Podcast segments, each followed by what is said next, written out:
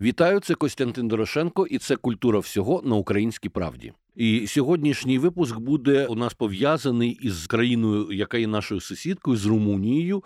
Мені підказала цю тему публікація на європейській правді недооцінений союзник, де Сергій Герасимчук якраз розповідає про те, що ми дуже довго фактично нічого не знали про Румунію, яка є нашим дуже близьким сусідом. І оця ситуація з ескалацією російської агресії вона змусила нас новими очима побачити цю країну. А румунів напевно змусила побачити побачити українців, тому що Румунія прийняла велику кількість біженців. Я знаю, що десь 120 тисяч українців залишаються в Румунії нині. Більше двох мільйонів пройшли через е, румунські кордони. І мені самому наприкінці минулого, на початку цього року, пощастило бути в Румунії на резиденції. Мушу вам сказати, що це дійсно країна, яка причаровує тим, що румунам подобається бути собою. Вперше я це зрозумів, коли побував ще в румунському селі Це на Мороморощині, завдяки нашому українському поетові Петрові Мідянці. Ми там відвідували так званий веселий цвинтар. Це окрема унікальна, абсолютно така культурологічна історія. І я всім би радив подивитися на цей феноменальний цвинтар. В 30-ті роки був такий народний майстер Йоанн Петраш, який почав робити нагробки абсолютно несподівані, де він писав іронічні епітафії, і змальовував картини з життя тих людей, які жили в тому селі. Абсолютно веселе, класне ставлення до смерті, і чесно чесно кажучи, якби я не хотів би кремації, то я би хотів би саме такого веселого нагробка. Взагалі, от Румунія справді нам здавалася завжди доволі закритою. Чесно кажучи, ще й в радянські часи Румунія поводила себе достатньо самостійно в радянському блоці. Треба сказати, що Ніколай Чаушеску, який згодом все таки сприймався як диктатор, але в міжнародній політиці він собі дозволив не підкорятися волі Кремля. І я хочу нагадати, що свого часу Чаушеску і Румунія не брали участь участі в окупації Чехословаччини 68-го року. Потім Чаушеско 79-го року засудив введення російських військ в Афганістан. Він підтримував нормальні стосунки з Югославією з Китаєм, з якими простояла радянська влада. Отже, оцей дух. Те, що румуни собі дозволяють якось вести себе так, як вони вважають за потрібне, він мені здається залишався навіть в часи радянщини. Але щоб з усім цим розібратися, а зокрема з тим, які ем, до України зараз є настрої в Румунії, я запросив на наш ефір Анжелу Грамаду. Вона президент Асоціації Experts for Security and Global Affair. І це один з головних, а можливо, провідний е, спеціаліст в питаннях України в Румунії і адвокат України в Румунії. А також, безперечно, вона є знавчиною того, які процеси в Румунії і в Молдові відбуваються стосовно України. Украины. Вітаю вас, Анжело. Спасибо большое за приглашение. Я очень рада, что мы снова встречаемся, даже если это в форматі онлайн. Так, і ми будемо далі говорити російською, тому що, на жаль, наші слухачі не знають настільки добре румунську. Пані Анжела не настільки добре знає українську, але думаю, ми одне одного зрозуміємо. И так вот сегодня, госпожа Громада, принято говорить, что в Европе существует некоторая усталость от тематики украинской и от украинских беженцев. Какова ситуация в Румынии? Насколько румынские жители продолжают быть настроенными принимать украинцев так же радушно, как это было в прошлом году, и насколько социология говорит нам о поддержке движения Украины в Евросоюз и в НАТО? Есть разные мнения, конечно, в Румынии, но большинство румын очень а, были открыты в марте 2022 года к тому, чтобы помочь беженцам из Украины. То есть, если смотреть на то, как происходило предложение помощи от румын, то я хочу сказать, что первые, кто были у границ, это были граждане Румынии. Это не были власти, это не были чиновники, это не были местные власти и так далее, и так далее. То есть открыто румыны открыли свои дома, даже когда не было этой программы 50-20, при которой государство поддерживало тех, кто принимал э, беженцев. То есть это была честная, открытая помощь оказана румынской стороной, румынскими людьми для украинцев. Но тут есть а, некоторый момент, который я всегда объясняю не только румынской аудитории, но и объясняю украинской аудитории, потому что это очень важно. До того момента, до 2014 года, кстати, Румыния и Украина не знала ничего практически друг о друге.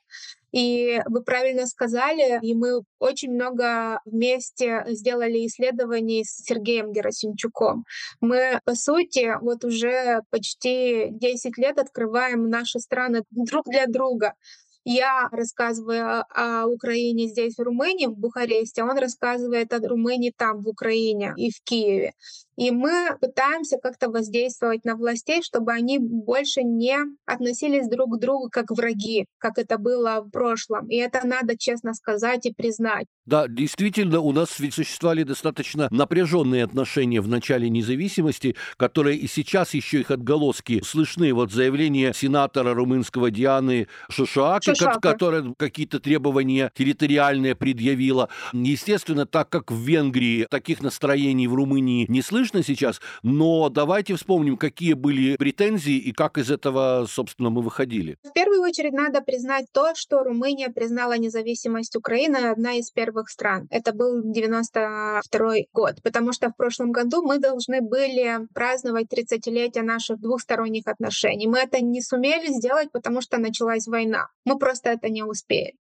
То есть 30 лет наших дипломатических отношений, которые были сложными в некоторые моменты, но нам удавалось из-за того, что мы предпринимали инструменты этой молчаливой дипломатии, когда дипломаты говорили друг с другом не в открытом формате, не показывая, что есть эти проблемы на виду у всех, все равно это срабатывало. То есть разные моменты были разрешены дипломатами. А первая проблема, которая у нас была двусторонняя, это была инвестиция румынская в Кривом Роге. Если вы помните, там была очень большая инвестиция Румыния, но которая пропала. То есть э, результаты нашего экономического сотрудничества где-то в 90-е годы очень осложнилось, и потом просто наши экономические агенты не хотели влаживать свои деньги в Украине, потому что они требовали гарантии то, что вот частная собственность будет уважаемая украинской стороной. Потом были территориальные, я бы не сказала претензии, но я бы сказала идеи, которые могли бы стать частью нашей двусторонней проблемы. Почему? Потому что были люди с интересами, разными интересами. С одной стороны, есть румынские политические акторы, которые используют эту тематику во время предвыборных кампаний, до сих пор используют ее. И одним из последних таких э, политических акторов вы только что упомянули, это Диана Шушак. Это депутат в парламенте Румынии, которая уже не принадлежит никакой парламентской фракции, но которая создала свою политическую силу, и она будет с ней участвовать э, в следующие выборы. А, но были еще и другие власти, то есть другие политические силы, которые использовали эту тему. Конечно, есть национальное румынское меньшинство в Черновцах и в Одесской области. Мои бабушка с дедушкой из Одесской области, и я помню, как они разговаривали на румынском языке дома, когда я к ним приходила на каникулы. И меня все время удивляло то, что мои двоюродные сестры, например, не разговаривали дома на румынском, они разговаривали на русском или на украинском языке, даже если это не могло считаться их языком. А потом проблема Сулины. Но вы знаете, она опять еще уже возникла в наш и канал Быстрое, Передунай, здесь на юге Румынии с Украины. Да, это вопросы совместного использования рек, которые протекают между Украиной Совершенно верно потому что иногда власти той или другой страны принимали какие-то решения и не оповещали другую сторону. И поэтому возникали проблемы, которые включали в себя не только решения на двустороннем уровне, предпринятые чиновниками или официальными лицами, но здесь включались и другие эксперты в области экологии, в области экономии и так далее, и так далее. Почему? Потому что через эти каналы проходит транзит разных товаров. Этот канал очень важен для Украины сейчас во время войны, чтобы продвигать свои товары и транспорт для этих товаров. То есть были разные вопросы, которые были использованы разными политическими акторами и с одной стороны, и с другой стороны. Но что мне не нравится в наши двусторонние отношения, то, что Мы не садимся за стол переговоров, и мы встаем слишком рано, я бы так сказала. Mm. То есть эта молчаливая дипломатия, она срабатывает как пожарник, чтобы успокоить какие-то нервные отношения, но не для того, чтобы обязательно найти какие-то решения для этих двухсторонних проблем. Конечно, война изменила многое чего, и она изменила с начала 2014 года, когда президент Румынии, тогдашний еще Траян Басеску, сказал, что мы не будем никак противодействовать? Э, реагировать на те вбросы в информационное пространство, которые хочет Россия, а, чтобы добилась того, чтобы сделала из нас э, Врага. врагов. Да, кстати, я должен вам напомнить, что на самом деле при президенте Януковиче и даже еще раньше в пророссийских силах политических в Украине постоянно муссировалась идея такая, ну, абсолютно дутая, о том, что потенциальным врагом Украины есть Румыния, что у Румынии есть территориальные претензии, что Румыния хочет великую Румынию возрождать. Собственно, эти идеи муссировались в политических силах в Одессе, кстати, потому что рядом Бессарабия и пророссийские кандидаты на пост мэра, губернатора постоянно рисовали какую-то нелепую э, румынскую угрозу. Вот я так понимаю, что... Тогда... Она не совсем нелепая. Угу. Она не совсем нелепая, потому что они хотели, чтобы не они одни оставались врагами для Украины. Им помогло бы очень, если Румыния стала одним таким ядовитым врагом э, Украины, или Венгрия, Венгрия но, да. Венгрия становится да. иногда таким э, недоброжелательным соседом для Украины. И они пытались, с начала 2014 года, они пытались разозлить вот эти отношения и вот э, то, что мы поддерживали и уважали независимость Украины, они пытались это кое-как изменить. Потому что я очень точно помню, как как в информационном пространстве появилась из желтой прессы новость о том, что вот Румыния 26 февраля 2014 года нападет на Украину, и заберет себе обратно те территории, которые сейчас входят в Украину. Черновцы и Одесская область, или часть Одесской области, потому что они на все, они говорили, что есть претензии. То есть они даже дату называли, когда Румыния нападет на Украину, а это был 2014 год. Они пытались сделать из нас врагами временами, но у них это не получилось, и я думаю, что это связанной с нашей позицией о том, что мы заключили двусторонний договор с Украиной в 1997 году. Румыния является членом НАТО, Румыния является членом Европейского Союза, и она ответственный партнер в регионе для Украины. То есть мы будем уважать независимость и целостность Украины, и мы будем продвигать ее на международном уровне. Поэтому Румыния э, в 2014 году была одной из первых стран, которая ратифицировала договор об ассоциации Украины с Европейским Союзом вместе с Молдовой и с Грузией, чтобы ни у кого не возникали вопросы о том, что Румыния вот поощряет больше Молдову или больше Грузию. То есть три страны получили результаты, три страны идут вперед на курсе Европейского европейской интеграции. И все. И поставили точку, и никто в Румынии, я имею в виду из официальных лиц или чиновников, не говорит что-то другое. То есть есть определенный курс, мы уважаем независимость Украины. Интересно для меня было в Румынии, что огромное количество людей совершенно разных возрастов свободно говорят на английском языке. И это не только молодежь. Ну как свободно? На уровне того, чтобы обменяться просто информацией. Это кассирши в супермаркетах, это водители в такси. Вот я почувствовал, что румыны действительно почувствовали себя частью мирового сообщества, Европейского Союза. И владение английским там совершенно нормальная вещь. Это касается не только молодежи, потому что, ну, допустим, молодежь, понятно, в странах Балтии, в Грузии, в Украине молодежь говорит на английском. Интересно, что румыны всех возрастов вот так перестроились.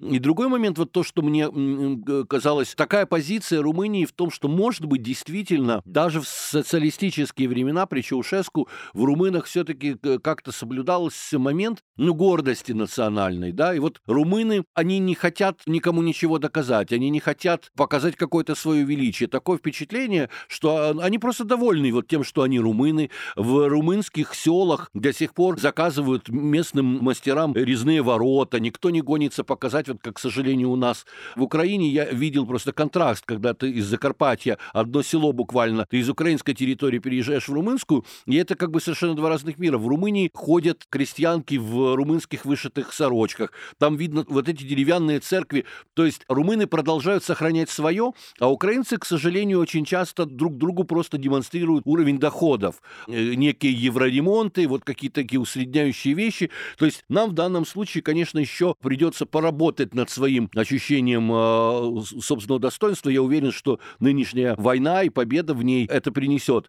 И еще что касается отношения к украинцам, вот тоже я просто по себе могу судить, что на совершенно разных уровнях в Бухаресте люди очень радушно реагировали, когда они узнавали, что я из Украины. С большим теплом, с желанием помочь.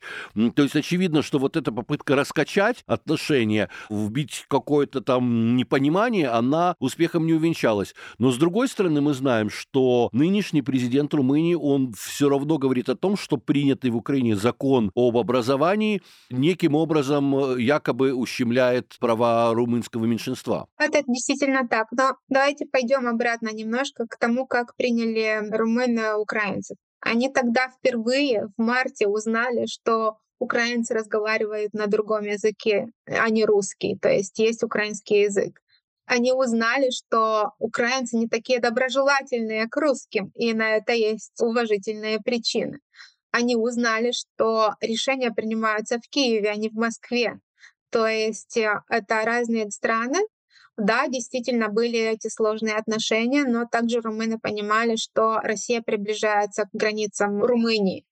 И надо быть просто ответственным за свою жизнь и за то, чтобы эта война не пошла дальше. Я имею в виду, что первый стратегический приоритет Румынии — это Республика Молдова. И если украинцы не получат ту помощь, которая она им нужна, тогда эта война может дойти до границ Молдовы, а там рядом Приднестровье. То есть э, угроза для одного миллиона румынских граждан, которые находятся в Республике Молдова, она вполне реальная. И надо помочь, надо вести себя действительно как член таких организаций, как Европейский Союз и как НАТО, и быть убедительным в своих намерениях э, с соседом, который является Украина.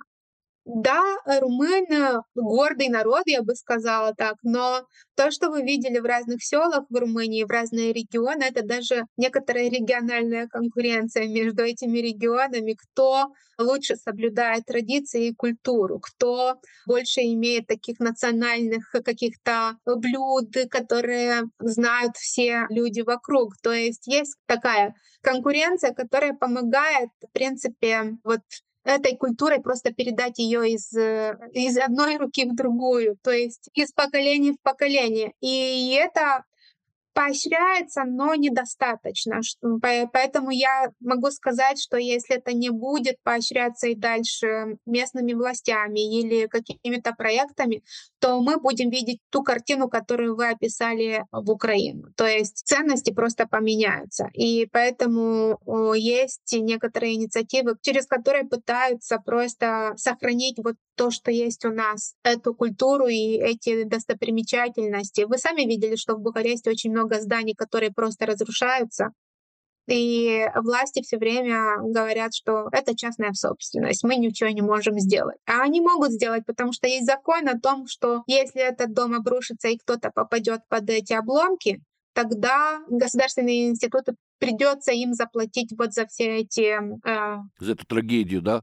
Да, да, трагедию. То есть они могут это сделать, но иногда есть вот такое, я бы сказала, что французское, а, оно э, будет очень-очень некрасиво звучать, но моя хата с краю mm-hmm. это то, что мы можем найти в нашем э, постсоветском э, регионе, если можно так сказать.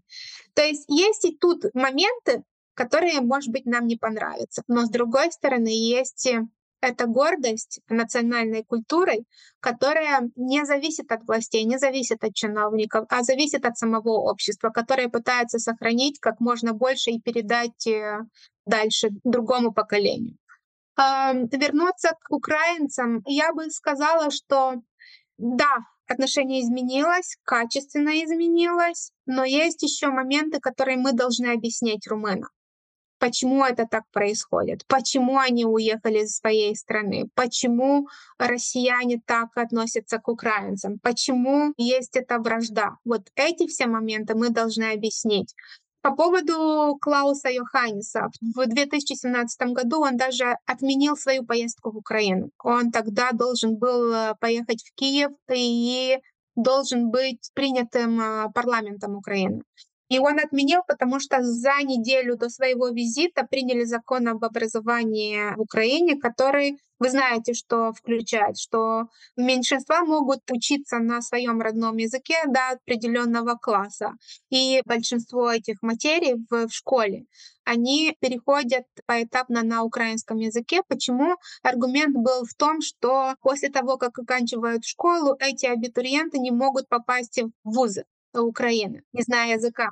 Логично, да, потому что по закону Украины в вузах ведется преподавание на украинском языке. И, собственно, ну, мне кажется, это достаточно нормальной практикой. Я не знаю, почему это так возмущает вот Румынию или, допустим, Венгрию, потому что мы не видим в Румынии или Венгрии украинских школ, которые преподавали бы с первого до последнего класса все предметы на украинском языке. Точно так же мы не видим таких прецедентов во Франции, например, или в Германии. Но в Германии нет школ, которые преподают на турецком языке, языке от первого до последнего класса, при всем при том, что в Германии огромная община турецкая. Поэтому мне немного странно постановка это вопроса как конфликтная. Никто не запрещает создавать воскресные школы, частные школы, но логично, что в стране ведется преподавание на государственном языке.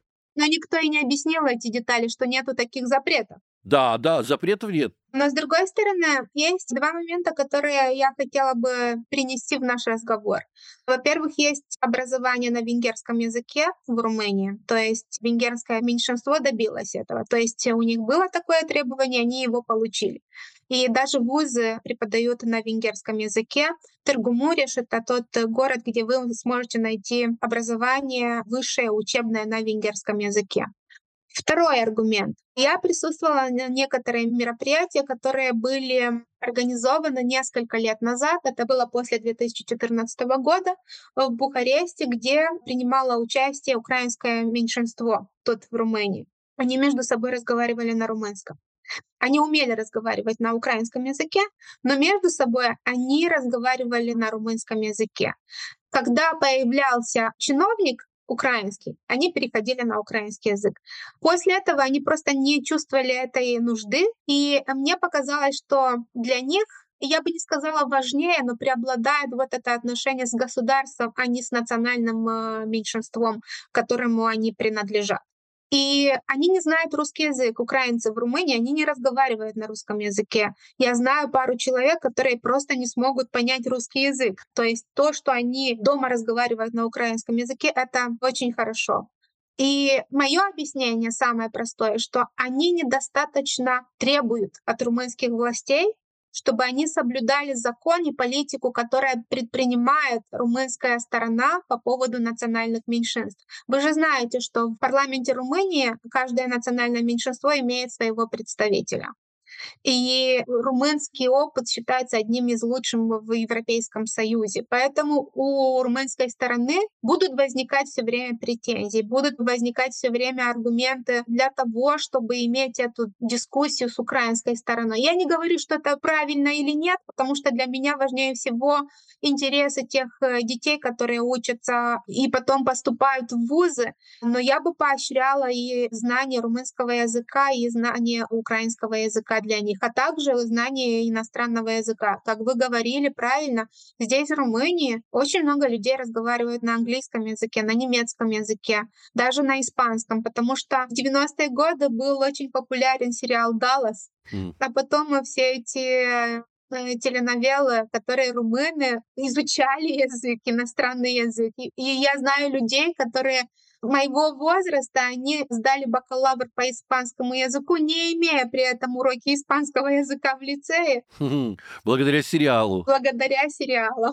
Очень интересный феномен. То есть, ну, это значит, что сериал шел на испанском языке с субтитрами, без румынского перевода. Да, здесь никогда не было такого, чтобы сериалы велись синхронным переводом, так сказать, для румын. Но они очень были популярны. Кстати, хороший опыт и для украинской аудитории, потому что мы движемся в Евросоюз, и было бы логично, если бы сериал у нас показывали на языках Евросоюза, просто с украинскими субтитрами. Это действительно очень интересно, это в самом деле помогает овладеть языками. Но нужно же напомнить слушателям нашим, что, собственно, и президент Румынии, нынешний Клаус Яганис, он представитель национального меньшинства, немцев. Да. С другой стороны, на самом деле вся эта территория, королевство Румыния и Молдова, и Буковина, это всегда была территория достаточно многонациональная. Конечно, при том, что большинство на каких-то территориях было румынов, большинство на других территориях было украинцев, но вот даже в литературе, если вспомнить, ну, можно вспомнить и Герту Мюллер, это Нобелевская лауреатка румынско-немецкая, потому что, собственно, она родилась в Румынии, но она немка, представительница... Э, немецкого происхождения. Немецкого происхождения, еще живет в Берлине. А я хочу также нашим слушателям порекомендовать прекрасную книгу Марты Блум «Гориховое дерево». Марта Блум — это еврейская женщина, которая родилась в свое время в Черновцах, и вот, собственно, она описывает период истории, один из самых страшных, это начало 20 века, это период после Первой мировой войны, когда всем казалось, что все наладилось. Вот она пишет о тех многонациональных Черновцах, где люди понимали румынский, немецкий, украинский и идыш, и на всех этих языках говорили спокойно и нормально. Как потом приходится советская власть, потом нацистская оккупация и так далее. Книга действительно великолепна, она на украинский язык переведена, но важно для меня было вот видеть вот эту буковину, Черновцы, как многонациональный такой котел, в котором нормально и уважительно друг с другом общались люди разных религий, разных национальностей и разных языков. Это напоминает мне Киев начала 20 века, тоже где существовало взаимодействие людей, где говорили точно так же на украинском, польском, идыше, э, русском, немецком языках. И, кстати, вот, поскольку я киевлянин, меня вот эта ситуация, сейчас это, конечно, меньше люди знают разных национальных языков, потому что была проведена русификация очень серьезная, но мне вот сама эта атмосфера какая-то терпимости и нормального отношения к людям другой национальности, этим мне Румыния напомнила Киев. Но у нас в пропаганде времен, когда как раз отношения пытались испортить между Румынией и Украиной, постоянно говорили о неких проблемах с ромским ромским населением в Румынии. Насколько это правда? Да, это правда, потому что это национальное меньшинство очень трудно интегрировать, но здесь я бы не вошла так глубоко в проблему, но я знаю, что есть здесь и финансовая сторона, потому что очень много государственных проектов, инициатив идет на интеграцию ромского населения, и из-за этого, что есть такая финансовая сторона и очень большая помощь для них, то часть из них просто не хотят отвечать тем же на все эти государственные инициативы. Но с другой стороны, да, действительно есть отношение к, ромской, э, к ромского меньшинства, которое не делает из нас героев, я имею в виду из румын.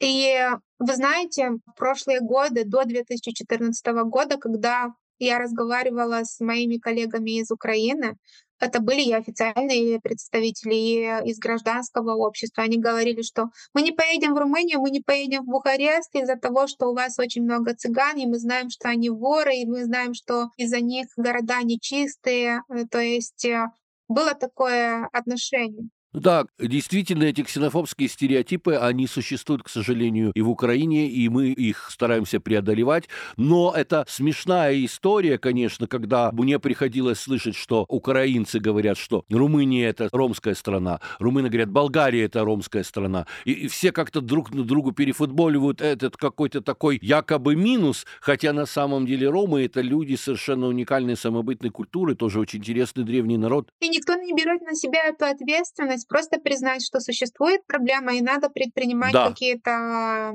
политические или не, не только политические решения, чтобы не продвигать и дальше вот это разделение на хороших людей и плохих людей. Конечно, и тем более мы в 21 веке не можем себе позволить практики грубой ассимиляции. Если какие-то национальные меньшинства хотят соблюдать свою специфику культурную, то это, безусловно, нужно уважать, потому что попытки жесткой ассимиляции ромов, как это делалось в Советском Союзе, а ну, нацисты их просто уничтожали, безусловно, это не дало и, и не может дать никаких хороших результатов. А вклад, который они внесли в нашу румынскую культуру, это огромный. Столько музыкантов, столько артистов, столько поэтов среди них можно найти, что количество просто неимоверное тех людей, которые действительно имеют влияние на нашу культуру. И это надо признать опять. Вот, еще относительно культурной жизни в Бухаресте, конечно, на меня очень хорошее произвело впечатление то, как работает Музей современного искусства.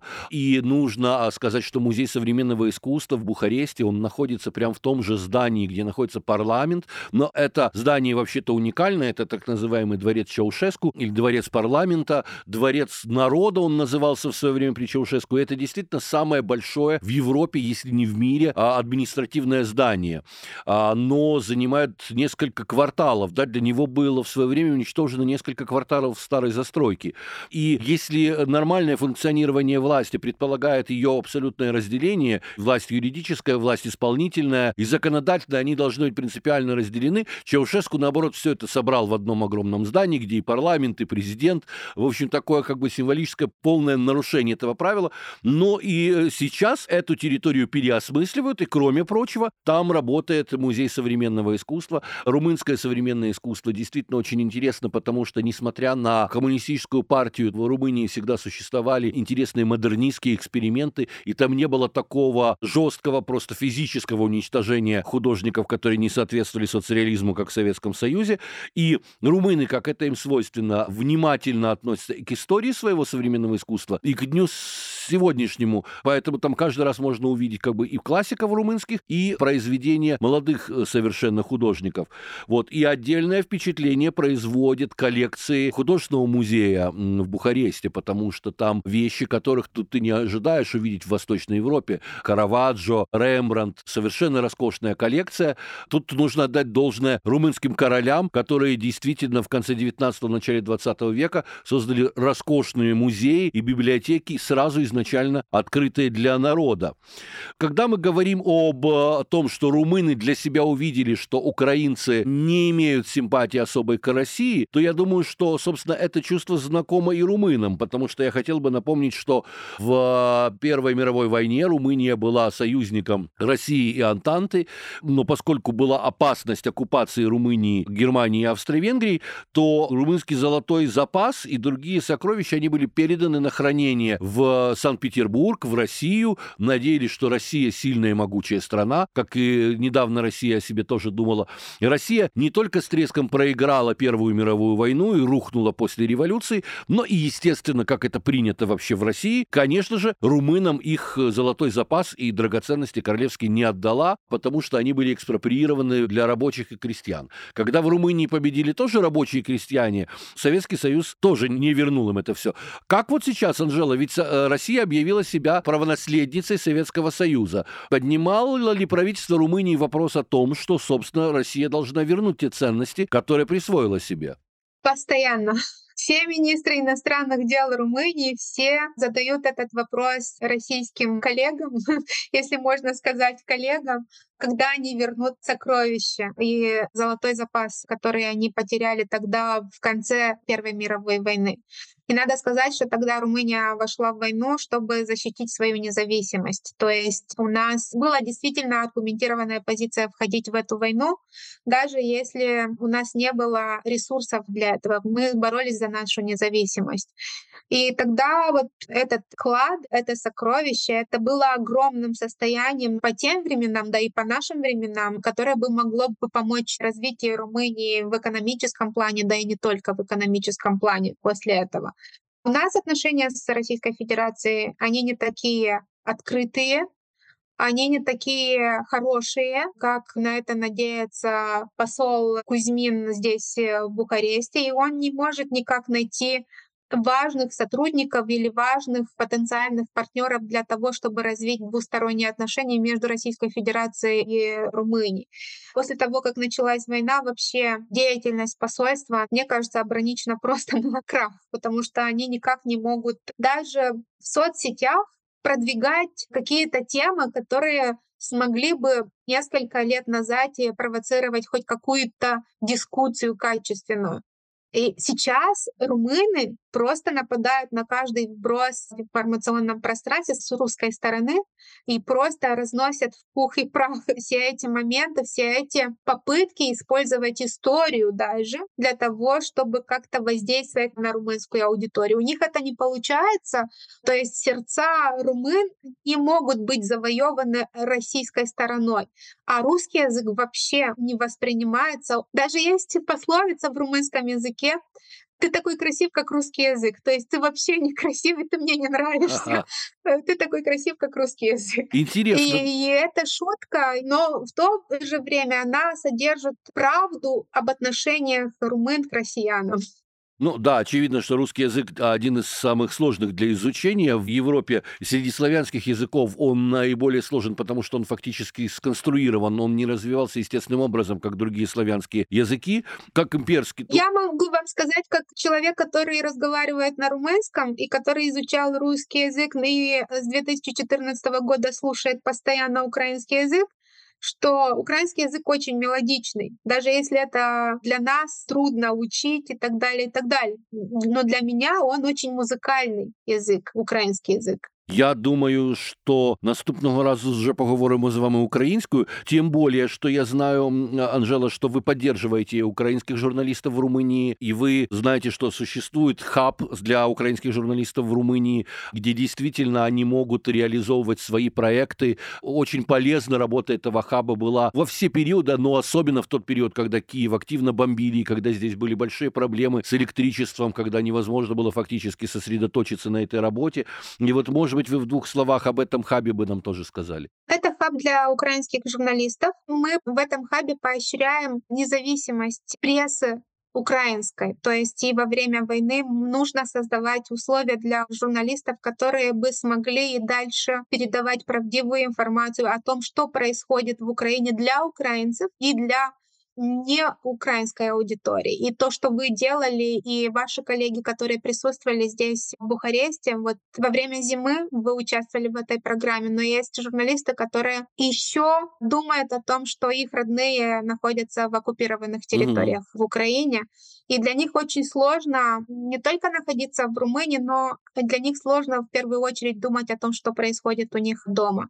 Но то, что хаб предоставляет им возможность работать, чувствовать себя важным для своей страны, для своих родных, то, что хаб приносит такие возможности, чтобы они развивали уже региональные проекты совместно с грузинской стороной и с молдавской стороной, и даже с румынской стороной, то есть это уже позволяет нам расширить ту работу, о котором говорил Сергей Герасимчук, то есть сделать Украину доступной для румын, сделать Румынию доступной для украинцев и не только, но и регион, чтобы узнал больше о том, что происходит в Украине из первостепенных источников, а не через какие-то другие третьи страны, не через английскую прессу, не через французскую прессу и так далее. То есть напрямую разговаривать, напрямую общаться, напрямую преподнести вот эту всю информацию. И я надеюсь, что действительно в скором будущем мы увидим еще больше проектов, еще больше инициатив, которые будут развиваться в этом хабе.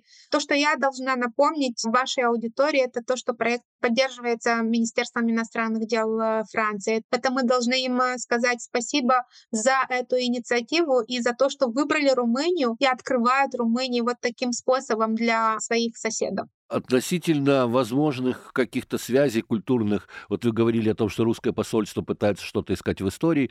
Конечно, первое, что приходит в голову, это православие. Православных большинство верующих и в Румынии, и в России. Но связи как таковых, по сути, не существует. А вот нашим слушателям я хочу напомнить такой важный момент, что человек, который является одним из кардинальных по значимости в истории украинской и культуры, и образования, и церкви, это Петр Могила, митрополит. Он он на самом деле румын, и Петру Мовила его первоначальное имя. Он родился, насколько я он родился в Сучаве, это Молдовское княжество. Так что на самом деле, если мы подумаем, это только один пример. Нас веками Россия разделяла, это была политика «разделяй и властвуй», и нам постоянно внушали, что мы абсолютно разные, ничего между нами общего не существует. Но когда мы захотим что-то найти, то, конечно, я уверен, что между Румынией и Украиной мы найдем огромное количество связей, интересных взаимодействий. И вот митрополит Петр Могила – это один из таких примеров.